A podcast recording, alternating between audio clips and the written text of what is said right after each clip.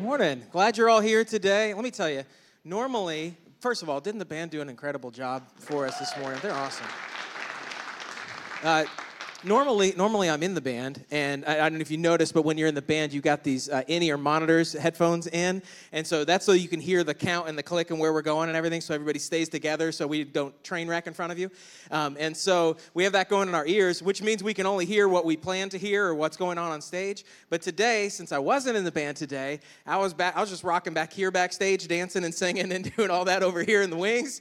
And uh, let me tell you something. I don't usually get to hear you and I heard you today. that was awesome. You're good singers. Did you know that? You're good singers. We, should, we got mics up here, by the way. They grab you. You didn't know that. But yeah, you're good singers. And it was so great to hear you singing. Um, and singing was the last song before the uh, band went through Awesome God at the end. Uh, this is Amazing Grace. This is, this is so important, and it's what we're doing in this series on Galatians. This is Amazing Grace. This is unfailing love that you would take my place, that you would bear my cross. You laid down your life so I could be set free. What, what incredible lyrics, and it's exactly what we're talking about in the series and what we're learning from the book of Galatians. So, if you have your Bibles, you want to go ahead and turn there. We're in Galatians chapter 3. And what Paul is doing overall, if this is your first time with us, you can still catch up. I think we're like eight weeks into this series. So that's you know that's a few drives to work to catch up on the the series. Um, but what Paul is doing is he's talking to the Christians that are in a region called Galatia. There's multiple churches there, and he's speaking to them because they've been confused by other people that have come in from the outside, and Jeremy talked a little bit about this during worship, but they've come in from the outside and they're trying to confuse the Christians in Galatia and say, no, Jesus is not enough for salvation. It's Jesus plus the law, because these are these are um, uh, Gentiles in Galatia. They're not Jewish by heritage. So these Jews are coming in and they're saying, yes, it's Jesus, but it's also the law. Yes, you also have to get circumcised. You also have to observe the Sabbath. You also have to observe the feasts and festivals and tithe and eat, eat uh, kosher. And you need to do all of these things that are talked about in the law. It's not just Jesus. And they've confused them. And so Paul is writing this letter to these Christians in Galatia to set the record straight that it's not Jesus plus the law, or it's not Jesus plus any man made rule, it is Jesus and Jesus alone. That salvation comes by faith in Jesus Christ, by the grace of God through faith in Jesus Christ, and not of any works of man. And so he is just beating that drum, beating that drum, beating that drum, and doing it in different ways. And today he's going to beat that same drum, but he's going to come at it from a different angle. He's going to use a proof case to make his point. And so we're in Galatians chapter 3. I'm just going to read our whole text for today and uh, at one time, and then we are going to go back through it. And I don't think it's going to be on the screen quite yet. I don't know if they put the whole thing on the screen or not, but if not, just listen along with us, and then we'll go back through it bit by bit. Galatians chapter 3, we're starting in verse in verse 6. All right, make sure I'm in the right place. Here we go. So his example is going to be Abraham. He was going to prove that this is the case through Abraham. Verse 6. Just as Abraham believed God, and it was accounted to him for righteousness. One thing you're going to notice, by the way, as we go through, Jess is laughing because I'm going to, I said I was going to read it all the way through, and she knew I was going to stop and talk in the middle. But for the for the most part, I'm going to read all the way through this. All right. So one thing I just want to point it out so that you see it as we're, as we're going, that he is going to, in this section, quote multiple times from Old Testament passages. In your groups this week, you're going to look at every single one of those in the original uh, verse, and you're going to talk about what it means and what's going on and why he quotes it. All right. So you're going to do that in group this week. Now I'm going to read it without interruption. all right. Verse 6. Just as Abraham believed God, and it was accounted to him for righteousness. Therefore, know that only those who are of faith are sons of Abraham.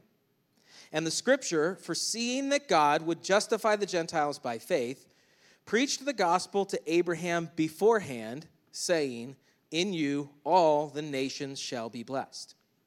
So then, those who are of faith are blessed with believing Abraham. For as many as are of the works of the law are under the curse. For it's written, Cursed is everyone who does not continue in all things which are written in the book of the law to do them. but that no one is justified by the law in the sight of God is evident. For, quote, the just shall live by faith. Yet the law is not of faith, but the man who does them shall live by them. Christ has redeemed us from the curse of the law, having become a curse for us, for it is written, Cursed is everyone who hangs on a tree. That the blessing of Abraham might come upon the Gentiles in Christ Jesus, that we might receive the promise of the Spirit through faith. Brethren, I speak in the manner of men, though it's only a man's covenant Yet, if it is confirmed, no one annuls or adds to it. Now, to Abraham and his seed were the promises made. He does not say, and to seeds, as of many, but as of one, and to your seed, who is Christ. And this I say, that the law, which was 430 years later, cannot annul the covenant that was confirmed before by God in Christ, that it should make the promise of no effect. For if the inheritance is of the law, it is no longer a promise, but God gave it to Abraham by promise. All right, so let's go through this, talk about what all of this means, because it's a lot to bite off. Uh, and we were talking about Abraham. Some of you are very familiar with Abraham, some of you might not be as familiar with Abraham. Now, I can't go through his entire life or give you all the context of his life today, don't have time for that, but I will point you to a couple messages we did in the summer. Um, ben Collins did a message on Abraham. Uh, you remember Father Abraham? It was on Father's Day, and uh, Ben had his very Abrahamic beard. Uh, for that message. So he talked about Abraham in particular. And then Jeremy, a few weeks later, uh, talked about Sarah, who is his wife, and he spent time talking about Sarah. And so that gets some more of the context of Abraham and what we're talking about here. But if we go way back, God created man, created man to have a special relationship with man, special that is different from all the rest of the creatures. She's like, I had a little middle school voice squeak there. Uh, but anyway, all the creatures. And, but that relationship, for the first part of that relationship for many, many years, that relationship was without structure. So think about the days of Noah and those times. It was before God brought structure to this relationship. And then he decided to formalize this relationship, to add structure and promise to this relationship, and to begin that with a man named Abram. Abram and Abraham are the same person if you see those names in Scripture. So he starts with, I'm going to call him Abraham, just to, uh, so there's no confusion. But he chooses Abraham and he chooses to build a nation through Abraham, okay? His chosen people, his family. And God makes several promises to Abraham. He promises him land, particular land that he will inhabit and hold he promises him descendants, which Abraham and Sarah found laughable because they were so old when this happened. And uh, uh, Jeremy talked about that specifically in his message on Sarah. All right. He promised them descendants, and he promised them that through him all nations would be blessed. Okay? And so God makes this promise to Abraham. And Abraham starts this relationship with God and they start moving forward with it, and some pieces of it start happening. God tells Abraham to leave. Abraham starts moving, start heading toward this land, but he doesn't fully possess the land. And as they're going forward and some time passes, he, Abraham still doesn't have a son. And in order to have descendants, in order to have, the, he doesn't have any children, he has to have children. And he's wondering what in the world is going on with this. And so he goes to God. We read about this in Genesis chapter 15. You'll spend a little more time there in your groups this week as well. In Genesis chapter 15, Abraham goes to God and basically says, if I can paraphrase, what's the deal? How's this going to work? I, no, you know, I, how, how am I supposed to have descendants when I don't have any, a son? And so God tells him to look up at the sky. Presumably, he's outside somewhere. Presumably, it's nighttime. God says, Look at the sky and look at the stars. Now, any y'all ever been out in the middle of nowhere on a clear night and looked up at the sky? Uh, I know that that's a, that's a more and more uncommon thing for us because we have so much light pollution. There's light everywhere from our houses and cities and everything.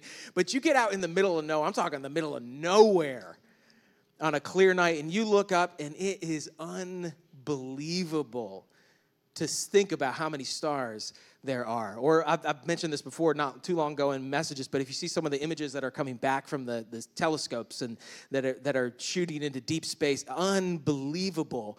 And God says to Abraham, Abraham, if you could count how many stars there were, that's how many descendants you're going to have. And then it says, and this is very important, it says that Abraham believed God and it was accounted to him for righteousness. He believed God and it was accounted to him for righteousness. And that's what's quoted. That's what Paul quotes. Abraham believed God and it was accounted to him for believed what? Believed that God would do what he said he was going to do. Amen. He didn't the I think there's an important distinction here. It's not that Abraham believed in God. Abraham had believed in God for a long time. There's a difference between believing in God and believing God. And there are a lot of people in our world and in our culture who believe in God, but they have not yet believed God. Like, so, and, and famously, you can see, uh, famous, it's been said that even the demons believe in God, but they don't believe God. It's like if I was, um, it's a, if I turned on the TV and there was a, a, a preacher on the news, and the preacher said, I've read through the scriptures, I've done all the timelines, I've prayed, I feel like God has spoken to me, and Jesus is going to return on January 1st, 2024. Well, first of all, I would be fairly confident that it wouldn't happen that day because Jesus himself said that nobody will know when he's returning. So somebody makes a statement like that, they're wrong. so he said, he said, I don't even, at the time, he said, I don't even know when that day is coming. And you certainly won't either. So, so I know it's not going to happen that day. Um, but anyway, but second, here's the thing about here's the thing about that interaction. I believe in that preacher. He's there. I believe he exists. I know he exists. He's on the TV and he's talking to me. Assuming he's not AI or something, I believe that he exists but I don't believe him. I don't believe that what he's saying is true. And so when, when the scripture says in Genesis 15 that Abraham believed God and it was accounted for righteousness, it wasn't believing in God, it was believing God. That God said he was going to give him descendants, and it didn't matter how old he was or how old his wife was, God was going to do what he said he was going to do. He was going to fulfill those promises. And then immediately after that, God makes a formal covenant with Abraham. After that, he makes a formal covenant with Abraham. And in that, in that culture, the way you make a covenant is you actually take animals and you split them in two and you put one side on either side and then you walk through the middle of it. And God puts Abraham to sleep. And God passes through in between the animals, symbolizing that this covenant, this Abrahamic covenant, this covenant that he's made with Abraham, is one sided, it is unconditional. God has said He is going to do this, and here's your guarantee. Because Abraham said, Well, what's, what's the sign going to be? What will I show people? What will I tell people? And then God does the ceremony. Abraham already believed God. Abraham didn't need the ceremony, but God gave him the ceremony as a sign. And so there's a guarantee that God is going to fulfill the promises that he's made to Abraham. And so Paul points out that Abraham believed God and it was accounted to him for righteousness.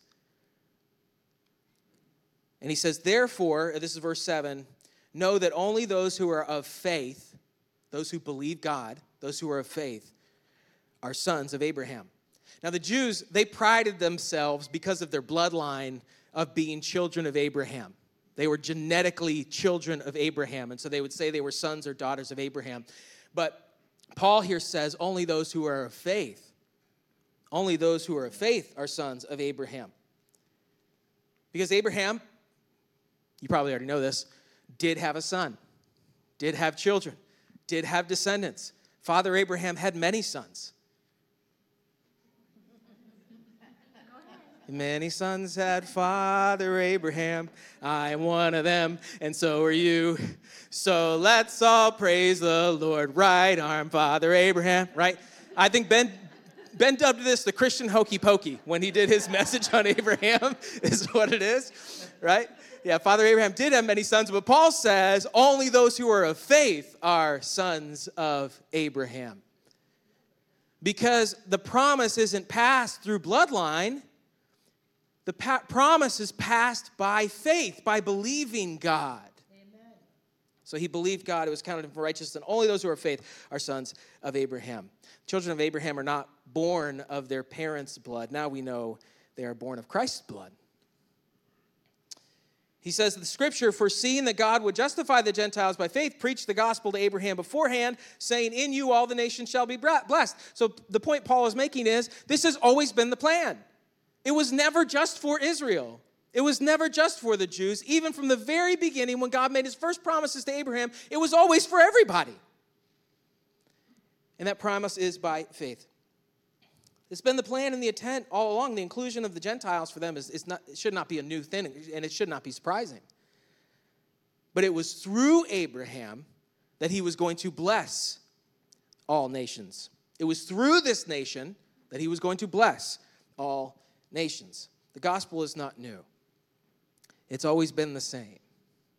That we are justified not by works of the law, not by effort, not by doing enough good, or avoiding enough bad.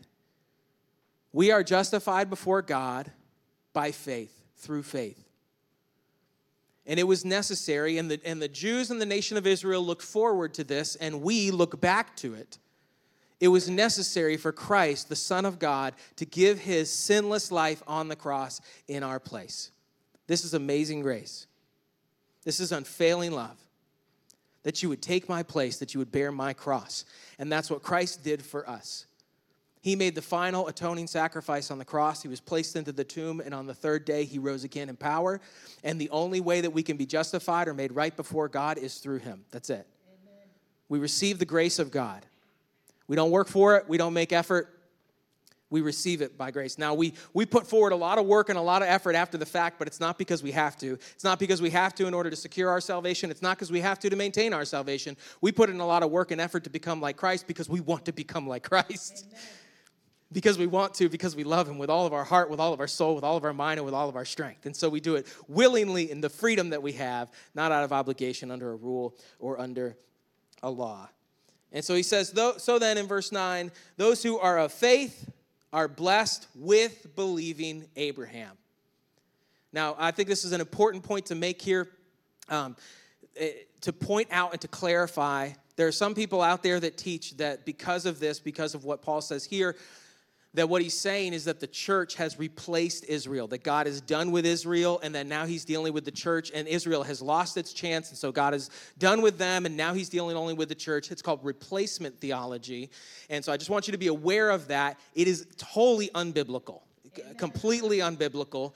We, we dealt with that um, in our series of Romans. We spent four weeks, I think, talking about the chapters in Romans that make it very clear that God is not done with Israel, that God has a plan for Israel, and that that's all going to convert in um, one day. So, so don't buy into that if you ever hear that. It's not that we have replaced Abraham or we have replaced Israel. We are blessed with believing Abraham. In, in Romans, the way Paul talks about that is us being grafted in. We've been brought in to, ble- to receive the blessings. All right, so he says, let's move on from that. He says, for anybody who's uh, any are of the works of the law are under a curse, for it's written, "Cursed is everyone who does not continue in all things that are written in the book of the law to do them." So his point is that if you're trying to be justified by works of the law, then you are obligated to keep the entire law perfectly. Uh, you've already failed at that. I've already failed at that, and we will continue to fail at that. It can't be that way.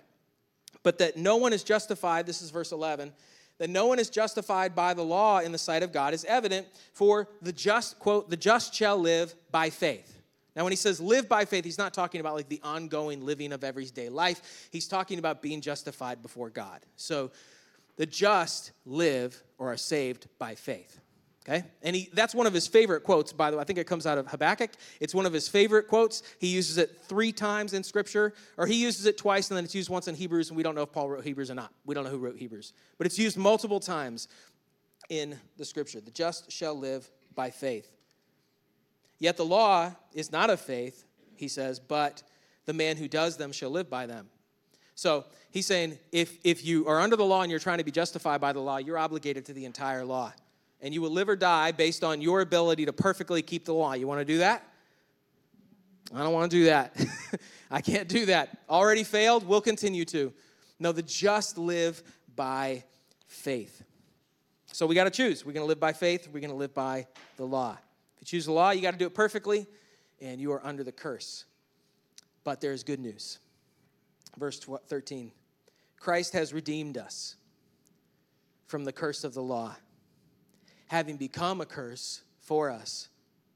For it is written, Cursed is everyone who hangs on a tree.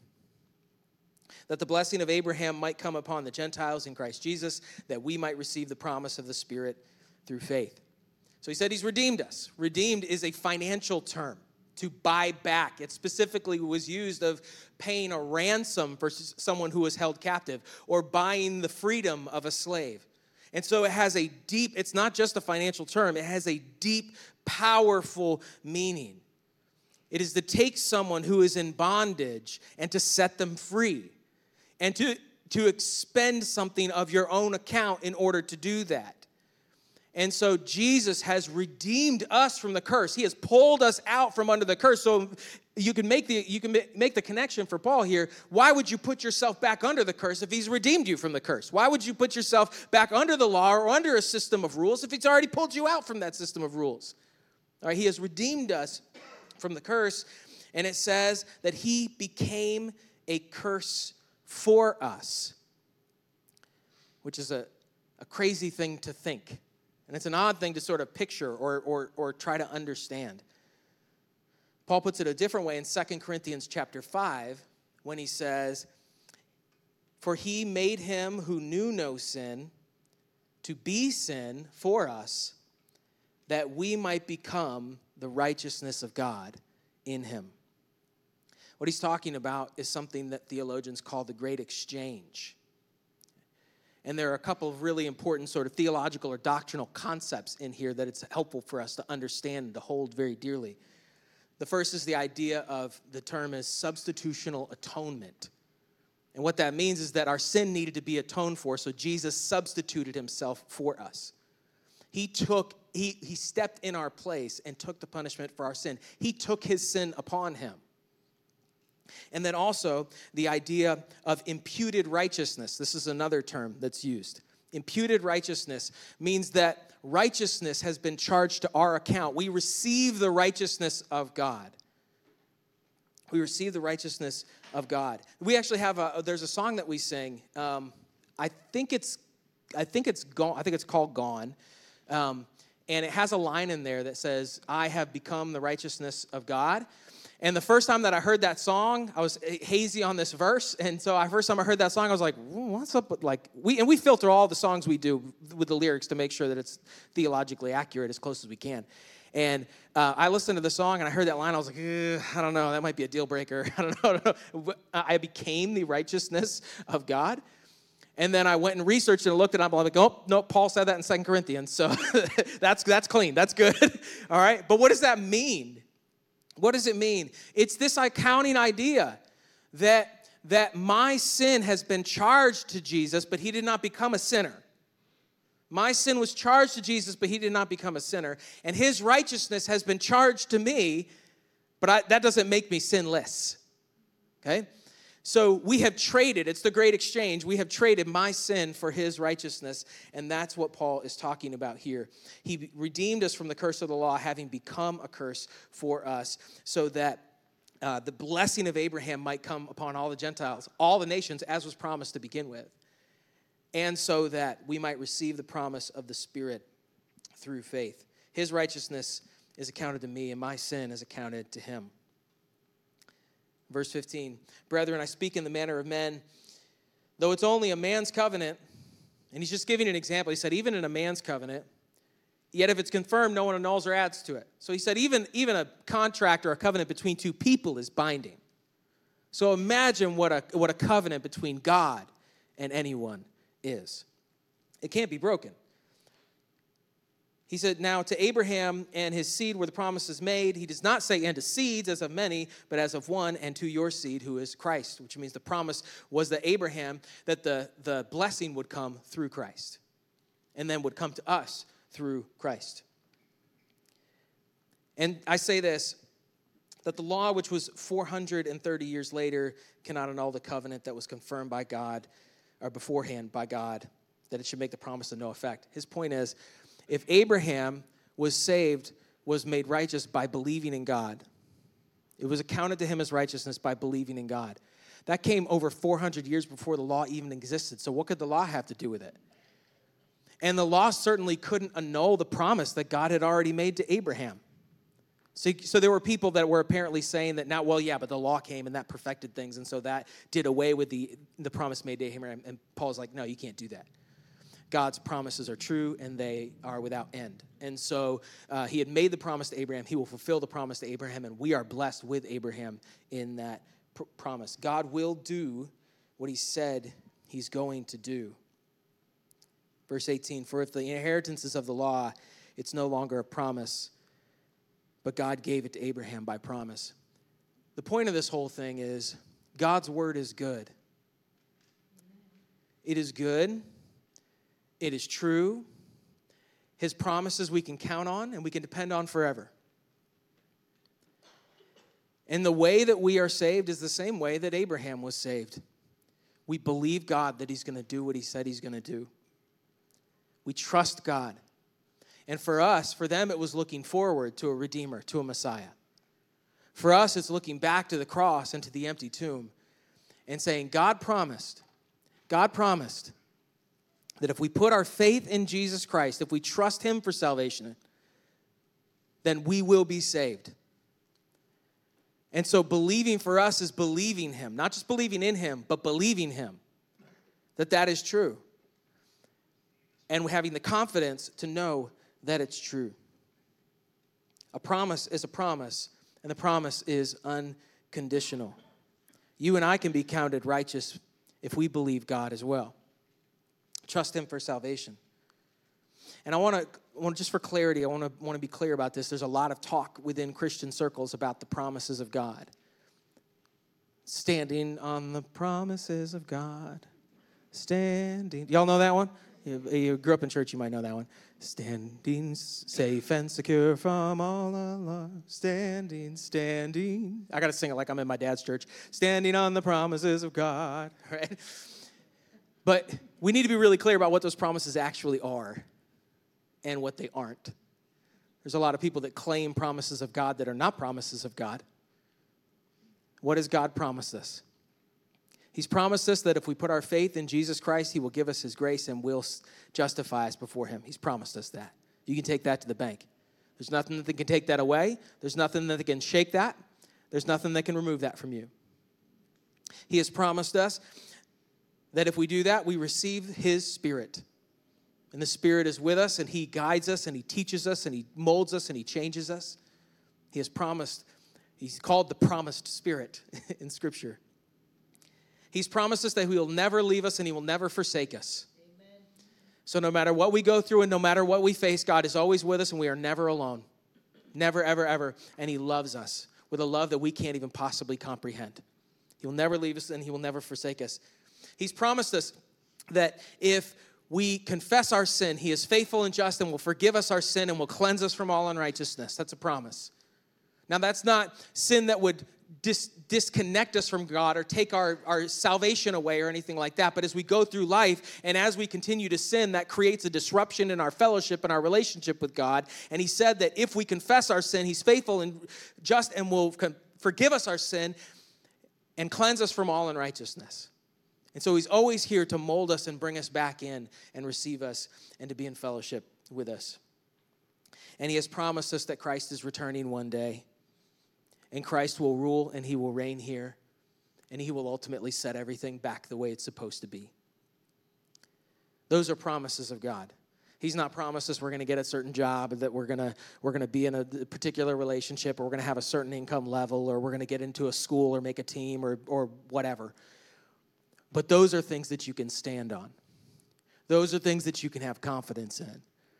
And so no matter what you're facing, it's very important that you never let if you put your faith in Jesus Christ for salvation, that you never let that be shaken in your life. Never let anyone make you question that. If you, if you feel like you don't have the power to do something or the ability to do something that God has asked you to do, remember that He has promised you the Spirit, and the Spirit will carry you through and show you what you need to do and empower you in the ways you need to be empowered to do what God has asked you to do. If you feel like you're alone, or if you feel like God has abandoned you, it is not Him who's left. And so always know that He is with you and He will not leave you or forsake you. If you feel like your sin has separated you so far from God that He would want nothing to do with you, or that He can't, you, he can't use you in any way, know that if you confess your sin, He's faithful and just to forgive you your sin immediately and cleanse you from all unrighteousness. And if you're scared of the future and you don't know what's coming, you need to know that Jesus is returning sooner rather than later. It won't be January 1st, 2024, because I already said that, so that one's out. but it could be today. And that when Christ returns, he will rule, he will reign, and he will set things straight here like they should be. And so we can always have hope looking forward to that day. Don't let your foundation be shaken. That's what, that's what Paul is trying to say to the Galatians. Don't let your foundation be sh- shaken. Don't let anybody else take you, make you question it. Don't let anybody pull you back under a system of rules or regulations to, deter, to determine your behavior or say that's how you're justified before God. Don't let them do it. Keep your mind and your heart and your life grounded and rooted in the truth, in the facts. All right, let's pray together. Father, we love you so much and we thank you for all that you are doing the way that you're confirming, the way that you are strengthening, the way that you're leading us. And so, Father, uh, this morning, as we are here together as a family, and as we shut out the, the noise that's around us all the time news and people that we work with or go to school with, people who are trying to influence us or share their ideas with us. And we come together here in this place to ground ourselves in the Word, to ground ourselves in the truth, to ground ourselves in the facts. I ask, Father, that, that in this moment together, that you would take the foundation of our faith and you would cure it. You would make it rock solid so that nothing can crack it, nothing can move it so that we can know exactly what our relationship with you is based on, and then how to take that and how to live that, how to stand on your promises, how to stand on that foundation, and then step into the world. And in the freedom that we have, and the joy that we have, and in the hope that we have, to be conformed into your image. Father, we thank you for that this morning. I pray that somebody here who has even for a long time believed in you, believed that you existed, that today they would choose to believe you. That they would express their trust today in Jesus Christ for salvation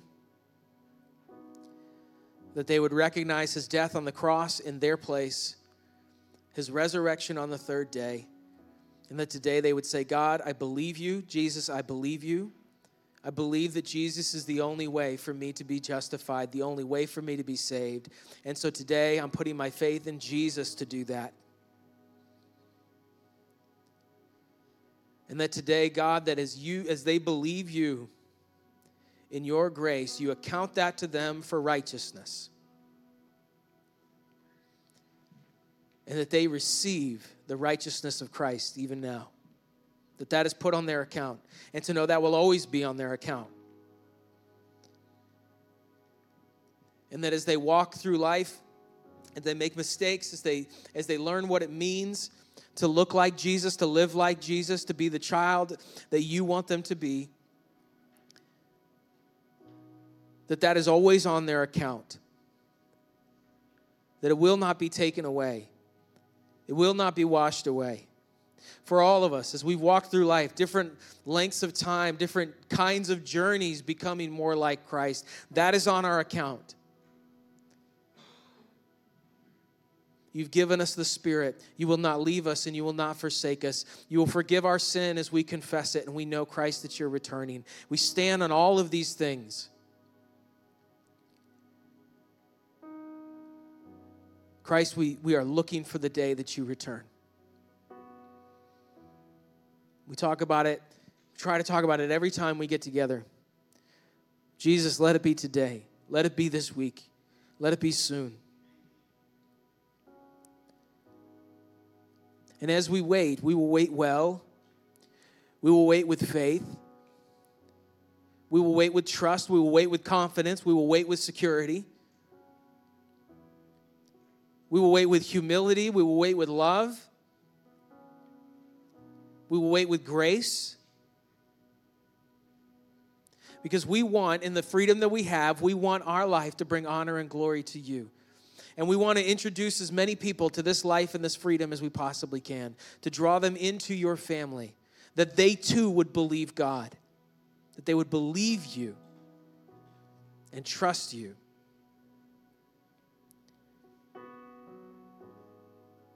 And as we walk through life and we face all different kinds of things, we will stay rock solid and secure.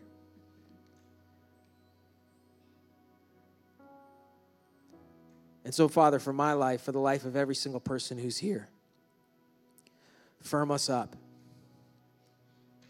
Solid footing. That we may walk with faith and trust in you. It's in your name we pray. Amen.